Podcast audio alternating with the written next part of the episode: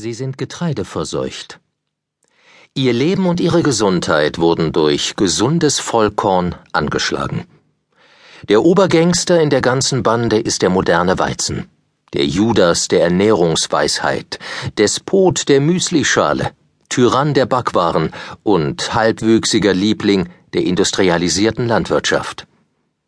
In den Augen bildet sich grauer Star, die Arterien werden immer steifer, die Haut entwickelt Runzeln und Ausschläge, die Gelenke und Organe entzünden sich, der Bauch wird immer runder, der Blutzucker klettert, und manchen Männern wächst eine weiche runde Brust.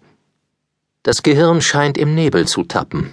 Die Medikamentenliste wird immer länger, und sie rennen eilig zur nächsten Toilette, während sie gleichzeitig dazu verleitet werden, immer mehr von dem zu verzehren, was alle offiziellen Ernährungsgremien empfehlen.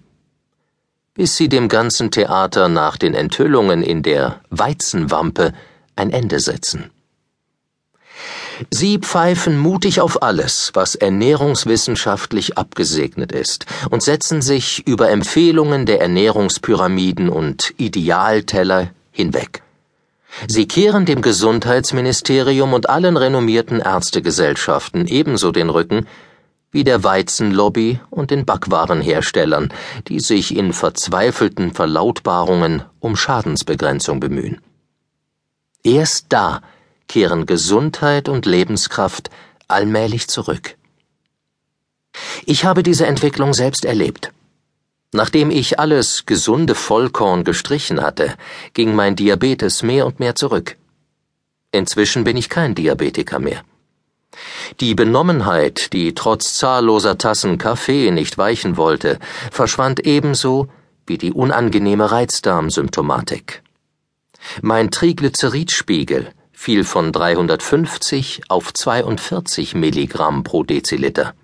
Das HDL-Cholesterin stieg von 27 auf 97 Milligramm pro Deziliter. Und die düsteren Gedanken und Stimmungen, mit denen ich seit vielen Jahren gekämpft hatte, waren wie weggewischt. Ich tat das Gegenteil von dem, was allgemein als gesund galt, und erlebte eine gesundheitliche Verwandlung. Wenn einem bewusst wird, dass die übliche Ernährungsberatung ebenso wertvoll ist wie ein alter Kaugummi auf dem Bürgersteig, wird man unweigerlich skeptisch. Stammen Gesundheitsratschläge tatsächlich aus neutraler Quelle? Sind sie unvoreingenommen und wissenschaftlich begründbar? Diätempfehlungen beruhten bisher bestenfalls auf unvollständigen oder fehlinterpretierten Daten. Und so brachte eine ganze Armee von Diätassistenten und Experten falsche Fakten unters Volk. Schlimmstenfalls entsprachen diese Ratschläge den Ambitionen der Agrarwirtschaft und anderer mächtiger Interessensgruppen, die daran arbeiten, die menschliche Nahrung zur Massenware zu machen, einem Wirtschaftsgut also, aus dem sich maximaler finanzieller Profit schlagen lässt. Dazu muss man uns überzeugen, dass wir uns von Lebensmitteln abhängig machen, mit denen man billig, und ohne Rücksicht auf Herkunft und Qualität in großem Stil handeln kann und die von vielen heiß begehrt sind.